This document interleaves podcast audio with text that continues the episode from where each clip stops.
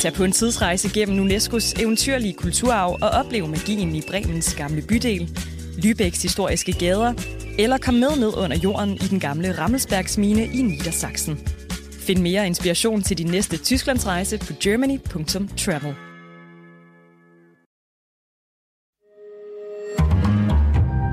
Berlingske. Jeg er rigtig glad for øh, at kunne byde velkommen her i dag. Der er indgået en øh, finanslov for 2024. En efter en trådte de frem med store smil og præsenterede deres lille hjørne af aftalen. Vi har mange, der skal med, så I må lige have lidt tålmodighed. Morten Messerschmidt var der. Tak for det. Jeg tror ikke, at det vil... Pia Olsen Dyr var der. SF er jo det eneste røde parti. Søren Babe Poulsen var der. Når familien har det godt, så har Danmark det godt. Inger Støjberg, Pernille Vermund, Samia Naver, Ole Birk Olesen. Ja, selv Alternativet var med, da regeringen mandag formiddag præsenterede den nye finanslov. Det har været vigtigt for Alternativet, at vi med finansloven tager nogle skridt fra en fossil fortid og ind i en bæredygtig fremtid. Aftalen er historisk. Aldrig har så mange partier været med i finansloven. Er det et udtryk for det samarbejdende folkestyre, som vi kan være stolte af? Eller er det i virkeligheden et billede på en retningsløs og uambitiøs finanslov, hvor alle har fået lidt? Det og meget mere taler jeg om i dag med Thomas Berndt, Berlingskes erhvervsredaktør. Mit navn er Michael Dalsen, og jeg vikarierer i den her uge for Kåre Svejstrup. Velkommen i Pilestræd.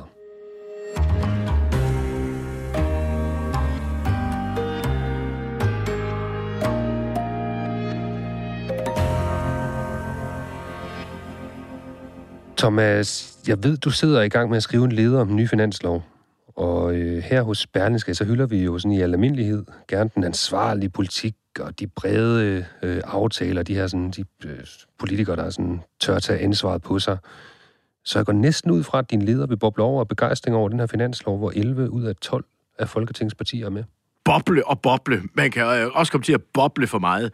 Hvis vi skal lave den korte overskrift, øh, og det falder egentlig sådan i, i to dele, jamen, så er det, at det her det er lunsernes øh, finanslov. Den anden side, det er jo, jo, vi må anerkende, at den er ansvarlig i den forstand, at man jo holder sig nogenlunde inden for det, den ramme, som øh, Vammen havde stikket, stukket ud på forhånd. Men vi må bare sige, at det her ligner Lunsernes finanslov. Det vender vi tilbage til. Lad os lige prøve at starte sådan med et lidt mere sådan banalt spørgsmål, altså sådan bare for, at alle er med. Hvad er det sådan en finanslov, sådan kort fortalt, øh, bestemmer og dikterer? Jamen altså, det er jo, virkeligheden er det jo en af Danmarks vigtigste love overhovedet. Øh, fordi grundlovsfædrene, de synes jo, at en af de ting, man skulle have, når man havde demokrati, det var jo, at man skulle have styr på pengene. Og derfor bestemmer altså øh, grundloven, at man altså hvert år skal have en finanslov, der bestemmer, hvad må du bruge af penge øh, næste år, og sørge for, at der også er styr på indtægtssiden, så man altså har nogle skatter, og man har nogle penge. Så man kan sige, hvis man sådan skulle prøve sådan hierarkisk at indsætte finansloven, øh, så har du grundloven, og så har du finansloven, der sådan set er den eneste lov, der er fastsat i grundloven. Så den er i, ret, i, i sådan en kategori af lov, der er den altså nummer et. Det vigtigste er jo trods alt ikke, øh, hvem der er med i finansloven. Det vigtigste er, hvad den betyder for danskerne.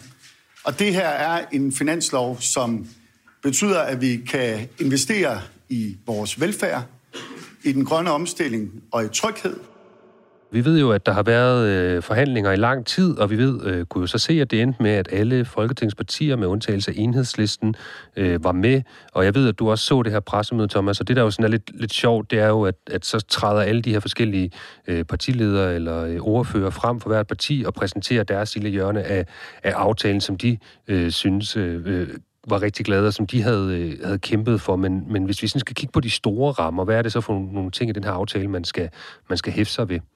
Det er klart, at der er nogle markeringer, der er nogle symbolmarkeringer. Man kan sige, at der har været nogle, nogle ønsker om, at der skulle nogle flere penge til velfærd. Der har man skruet lidt op. Der er været et budskab om, at man gerne vil gøre lidt for elbilerne. Der har man skruet op. Men når vi taler sådan om de penge, der er delt ud ekstra her, øh, så må vi bare sige, at på et statsbudget på ca. 1200 milliarder kroner, øh, der er det, når vi så taler om, at der gives 675 millioner øh, til værdig ældrepleje, øh, at der gives nogle millioner her og der, øh, jamen så er det jo nogle beløb, der der drukner i det her meget, meget store regnskab. Og det vil jo sige, det vi jo egentlig kigger ind i, når vi kigger på, at de træder frem, det er jo alle står frem på det der pressemøde, og så nævner de den lunds, de fik øh, lige præcis den gevinst, de scorede på den her finanslov. Og dermed i samlet set en finanslov, der i virkeligheden ikke sådan rummer noget særligt for nogen. Jeg er rigtig glad for, at vi igen i år har kunne afsætte 5 millioner til de danske øh, sømandskirker. Det, der gør, at man kan være sammen med sin familie, i stedet for at skal bruge tiden på rengøring og havearbejde og vinduespudsning. Museum Sønderjylland har øh, været udsultet i en periode. Nu har vi fået lidt ekstra midler. Jeg glæder mig til, at vi skal forhandle museumsreform. Og hvis jeg nu skulle prøve sådan at, at, at ligesom prøve at, at forklare det her med Lundsernes finanslov. Altså, man bliver jo næsten deprimeret, når en finanslov, der flytter rundt på 1.200 milliarder kroner, der gør man så meget umage med, at der så bliver givet 0,1 million kroner til et et flagdagsmagasin for Danmarks udsendte. Og jeg vil gerne sige, at jeg har al respekt, jeg er vild med forsvaret, jeg synes, det er virkelig godt, at vi har fået bygget op. Men hvor det ligner unødigt trætte at fortælle vælgerne, at der bliver givet 100.000 til et flagmagasin for Danmarks udsendte. Hvorfor kunne man ikke bare fikse den over i Forsvarsministeriet og sige, at Forsvarsministeriet har fået lov til at Finansudvalget at bruge 100.000 på årets bevilling, altså det, det, altså, vi snakker om det her ministerium, der skal have 138 milliarder til at købe tanks og raketter.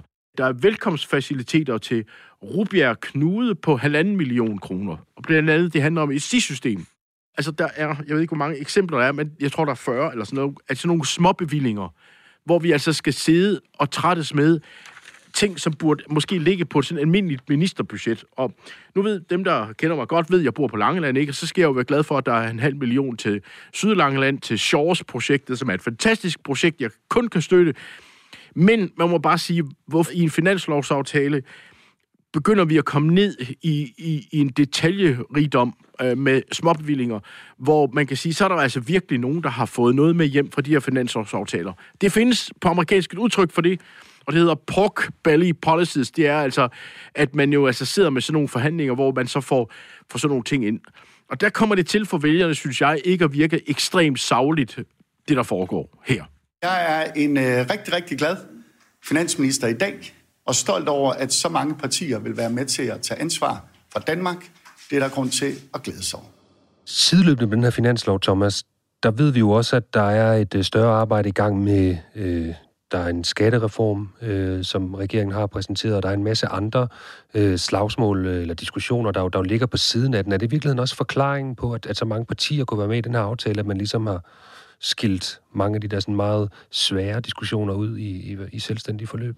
Ja, nu kan jeg jo prøve at oversætte det, du siger. Altså, det du sådan set siger, det er, at man har tømt finansloven for indhold, øh, fordi at det indhold så ligger andre steder. Og det er jo, må vi sige, det er en del af, af fortællingen om finansloven i år, det er jo, at man altså har meget store klumper, der ligger ud og skal på plads. Det første er hele det her slagsmål om personskatterne, og det er jo et virkelig interessant slagsmål, fordi vi kan allerede se nu, at top-top-skatten kan Liberale Alliance og Alex von Opslag slet ikke acceptere. Og jeg vil også sige, at det er jo heller ikke, øh, det er en tissel, der absolut heller ikke er groet i de konservatives baghave. Omvendt er det jo noget, som SF og Enhedslisten vil kunne øh, elske. Så har vi slagsmål om, hvordan velfærdsmilliarderne skal bruges i den her 2030-plan. Også et kæmpe slagsmål. Og så har vi det slagsmål, der måske er det vanskeligste i virkeligheden teknisk, og det er jo hele forsvarsforlidet.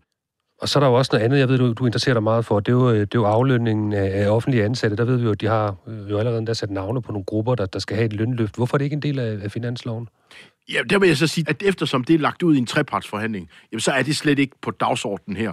Så for at opsummere nogle af alle de her sådan, de meget, eller mest giftige politiske diskussioner om velfærd, skat og, og, og, og lønninger, det, det ligger det, det er ikke en del af finansloven. Det er, det er ikke også, en del af, ikke og, den her. Og det er derfor, vi kunne se 11 af 12 partier ja. stå der i dag. Man har tømt den for indhold, fordi der er mange slagsmål andre steder.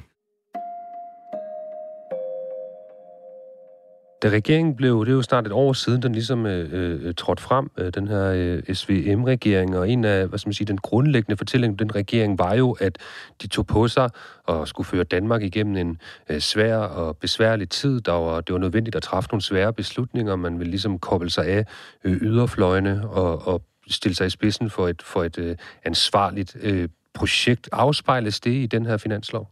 Ja, det er så der, hvis man nu skulle så prøve at, at være venlig, og det skal vi jo også. Vi skulle ikke kun øh, skal vi sige, at det her det er Lundsernes finansår, den er ligegyldig, og, og det hele er ligegyldigt. Altså man kan sige, der er en ting, hvor man kan sige, at, at regeringen men hvis kan gå ud sådan og sige, at her gør vi det sådan set udmærket. Og det er jo, at når vi kigger på sådan økonomien, og en af de ting, som jo finanslov skal være, det er, at de skal være afstemt til den økonomiske udvikling. Og der må vi jo sige, når vi kigger på det, så står vi på ryggen af en situation, vi har haft høj inflation, vi har et arbejdsmarked, hvor der er rigtig mange beskæftigelse og en rekordlav ledighed. Og det vil sige, at når det gælder, hvor meget regeringen i sin finanspolitik må skubbe til økonomien, altså sætte gang i økonomien, og dermed sørge for i virkeligheden at, at, at få endnu flere mennesker i beskæftigelse, der må man så sige, at med en, en det, der hedder en finanseffekt, altså hvor meget finanspolitikken stimulerer den økonomiske aktivitet, der får vi en finanseffekt på et, et rundt nul, ser det ud til. Øh, det er det, vi læser i finanslovsaftalen. Og på den måde kan man sige, at når vi kigger på finansloven samlet set, jamen så, har den, øh, så er den helt klart øh, ansvarlig i forhold til, hvad vi hører af kritik fra for eksempel Nationalbanken, øh, vismændene omkring, at man altså ikke skal puste øh, mere vækst ind i økonomien. Så på den måde lever den op til, hvad den skal. Men det, der jo så er finten, øh, når man kigger i den anden fortælling, altså det, der er den store fortælling, det er jo, at man jo godt i finanslov kan have, at man flytter rundt på rigtig, rigtig mange penge. I den forstand, man siger, vi ønsker nu, at vi bruger flere penge på skattelettelser, eller at vi ønsker at virkelig komme i mål med at bekæmpe byråkratiet i staten. Og der må vi sige, at de penge, der bliver flyttet rundt på i denne her finanslov, det er meget, meget lidt. Det vil sige, ambitionerne om for eksempel at få den offentlige sektor at være mere effektiv, kan man jo slet ikke genfinde her.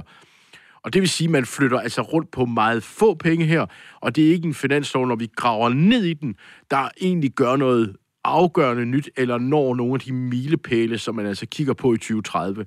Men vi må sige, at der flyttes rundt på nogle lunser, men finansloven er i forhold til økonomien helt klart ansvarlig. Vi går lige til stregen med denne her øh, finanslov, forstået på den måde, at inden for ansvarlige rammer, så investerer vi alt det, vi kan øh, i øh, velfærden, i øvrigt også i den grønne omstilling. Hvis vi bare lige skruer tiden et år tilbage, så, så stod vi jo i en lidt anden øh, økonomisk virkelighed. På det tidspunkt, der fulgte øh, diskussionen om inflation af gode grunde meget mere, end den gør nu. Øh, der var en, en, en energikrise, øh, elregninger, der løb løbsk. Øh, hvis du skal prøve at knytte lidt ord til, hvad er, det, hvad er det for en økonomisk virkelighed, den her finanslov er blevet etableret i år? For det virker lidt som om, at de sådan, alle de farer, der lå og lurede sidste år, i virkeligheden er, er, er fordampet i mellemtiden. En del af dem er fordampet. Det, der var situationen især når vi kigger tilbage sidste år, det var jo hele den her enorme fokus på, at der skulle penge ud for at hjælpe danskerne med at komme igennem øh, vinteren, og der havde vi alle de her pakker, som skulle understøtte det. Og der må vi sige, at inflationen er faldet meget markant. Øh, vi var tæt på at have minusinflation, der fik det seneste inflationstal.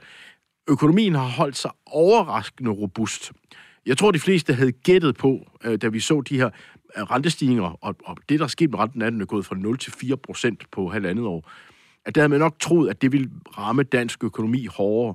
Men der er det faktisk vist sig, at økonomien har været mere modstandsdygtig, når vi kigger på beskæftigelse og vækst, end man havde troet. Så vi har egentlig haft to stød til økonomien, som kom fra inflationen, og det andet stød har været den stød, der kom øh, fra renterne.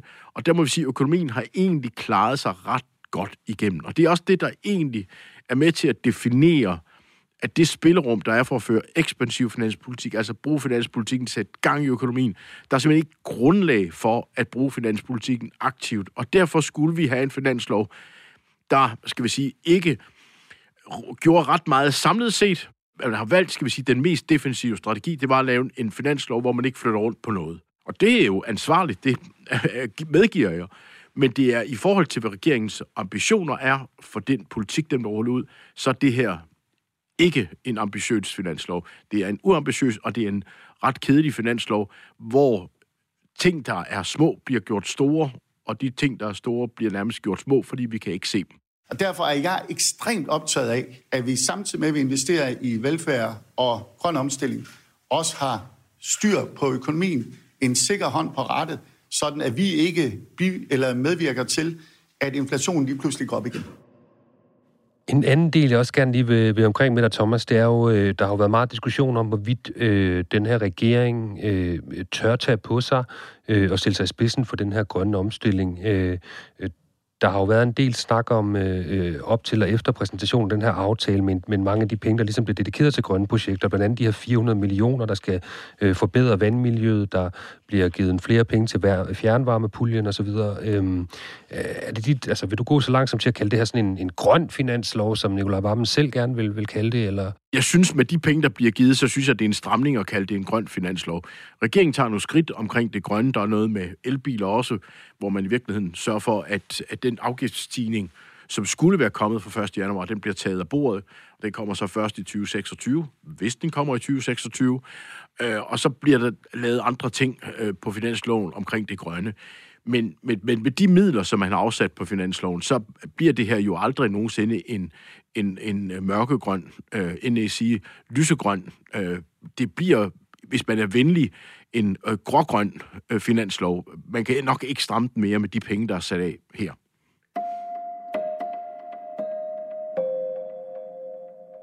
Nu ved jeg godt, at nu tvinger jeg dig over i en arena, hvor du måske sådan er lidt mindre vant, nemlig over i den sådan lidt øh, øh, politiske analyse, men, men for øh, finansminister Nikolaj Vammen og, og de øvrige øh, regeringspartier, så er det her vel sådan en ret stor sejr, eller hvordan? Altså uanset om vi står her og kalder den uambitiøs og, og kedelig, så altså, de har 11 øh, ud af 12 af Folketingspartier øh, samlet til, til et øh, pressemøde i dag. Det ser vel alt andet lige øh, godt ud.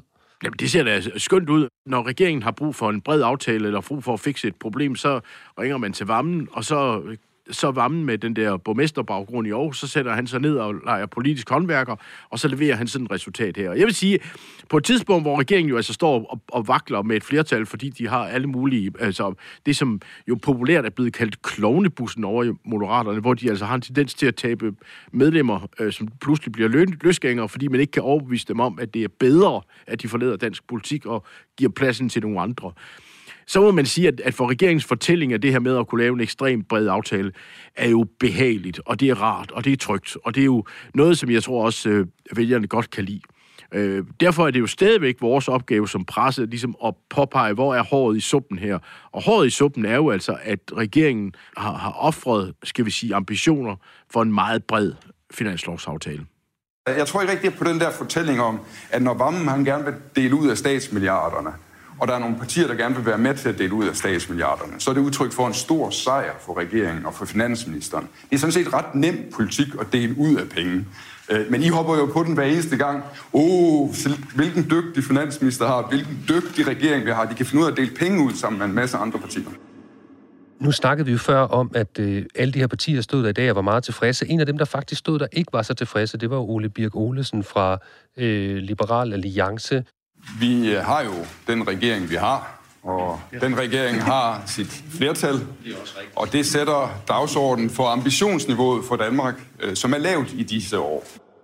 Øh, og hans formand, Alex Vanopslag, han har faktisk forklaret øh, det her paradoks på Twitter, altså at Liberal Alliance faktisk er med i den her øh, finanslov, men sådan set ikke er, er specielt begejstret for den. Og nu citerer jeg, han skriver, den er ligegyldig, uambitiøs, uden retning for Danmark handlingslammet af interne kompromiser, som lige så godt kan bredes ud til hele Folketinget, fordi der samtidig er små gudbider til alle. Hvordan giver det mening at være med i en aftale, som man så alligevel går ud og, og, og hamrer ned bagefter? Jamen altså, den ene ting, hvis vi nu starter med den kedsommelige, og så kan vi tage den mere interessante bagefter. Den kedsommelige er jo, at der faktisk er tradition for, at man som et ansvarligt politisk parti stemmer for finansloven. Så kan man øh, også stemme for, selvom man sådan set er gået ud af forhandlingerne, fordi man beslutter sig for at vise ansvar. Jeg tror, at en af de ting, der har været vigtigt for Liberale Alliance, har været at vise, at de tager medansvar. Omvendt må man så sige, at de har jo så valgt en anden strategi end enhedslisten, der skred, fordi de ikke synes, der var nok til velfærd og for store skattelettelser på vej øh, i de forhandlinger, der ligger ved siden af. Men jeg synes, man kan sige, det er den kant, der jo kommer ud af den her finanslov, det er, at, at Van Opslag virkeligheden placerer sig selv som opposition inden for aftalen, men siger, at vi går med. Og det understreger jo netop, at de går med, fordi de siger, at der er jo intet her, man kan slå sig på, og så kan vi lige så godt stemme for, og så kan vi jo lige lave vores lille protest og hejse flaget om, at det her er en ligegyldig øh, finanslov. Og, og, og det er jo en del af sådan det politiske spil, og der er det måske det parti, der sådan klarest egentlig får noget ud af den her finanslovsaftale ved at gå med og sige, at vi stemmer, vi går med, men den, den her aftale er jo, er jo ligegyldig, og den er uambitiøs og dermed får de sat en dagsorden. Og jeg tror, hvis man sådan skulle lege politisk analytiker, det kan jeg jo godt få lov til en gang imellem, så må man sige, at de konservative må sidde og slå sig over benet over, at, at Van Opslag især og Liberale Alliance sådan skarpest løs, løber med den her med, at de er med, men i en slags øh, protest øh, er de med. Men omvendt, så ser de jo bedre ud, fordi de er i arbejdstøjet, hvor enhedslisten altså har forladt en totalt tandløs aftale med nogle argumenter, ingen rigtig forstår, fordi vi jo altså ved, hvad der er på vej af milliarder til den offentlige sektor i den her 2030-plan. Og for at slutte det her sted, Thomas, det lyder lidt, når du taler om det, som en øh, finanslov, vi muligvis allerede har glemt igen i øh, næste uge. Er det sådan, du ser på det? Jamen helt klart. Og regeringen kommer ikke til at få et stort slagsmål omkring, at den uansvarlig i den økonomiske politik på grund af den her finanslov. Så finansloven vil være en finanslov, ja, vi har glemt om en uges tid, og, og, og, og hvor vi så virkeligheden retter opmærksomheden på nogle af de store sager. Lad os nu bare tage dem. Altså, vi venter stadigvæk på for Gud ved, hvilken dag, altså vi er over langt over 1000 dage, vi har ventet på et værksætterudspil. Det skal komme.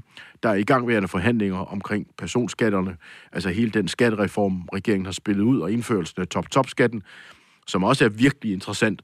Og så har vi jo selvfølgelig også det, som er et, et næste store spor, øh, det er jo forhandlingerne omkring, hvordan velfærdsudgifterne, forsvarsforliget, øh, og så egentlig næste år har vi jo altså overenskomsterne. Så jeg vil sige, at, at øh, det er måske endda meget at sige, at den første glemt om en uge, øh, den er måske glemt i overmorgen. Jeg håber først, den er glemt i overmorgen, fordi jeg håber, lige folk når at læse min leder øh, og komme videre. Men, men jeg vil sige, at jeg vil ikke give den øh, meget mere end nogle dages øh, levetid, før den er helt glemt fra alting. Men forhåbentlig først, når de har læst min leder i Berlingske. Og hermed en øh, stille opfordring om at gøre det, Thomas Bern. Tusind tak, fordi du er med her i dag. Du har lyttet til Pilestræde, Berlingskes nyhedspodcast. Holdet bag er Thomas Arndt, Bo Lange, Karoline Nord og så mig selv, Michael Elsen. Vi er tilbage igen i morgen.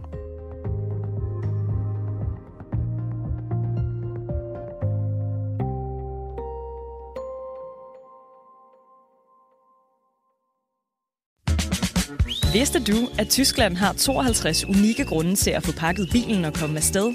Med 52 kulturskatte, steder og traditioner på UNESCO's liste, og en verdensarv på mere end 7.000 år, kan en tur til Tyskland blive en enestående mulighed for at rejse tilbage i tiden. Find mere inspiration til din næste Tysklandsrejse på germany.travel.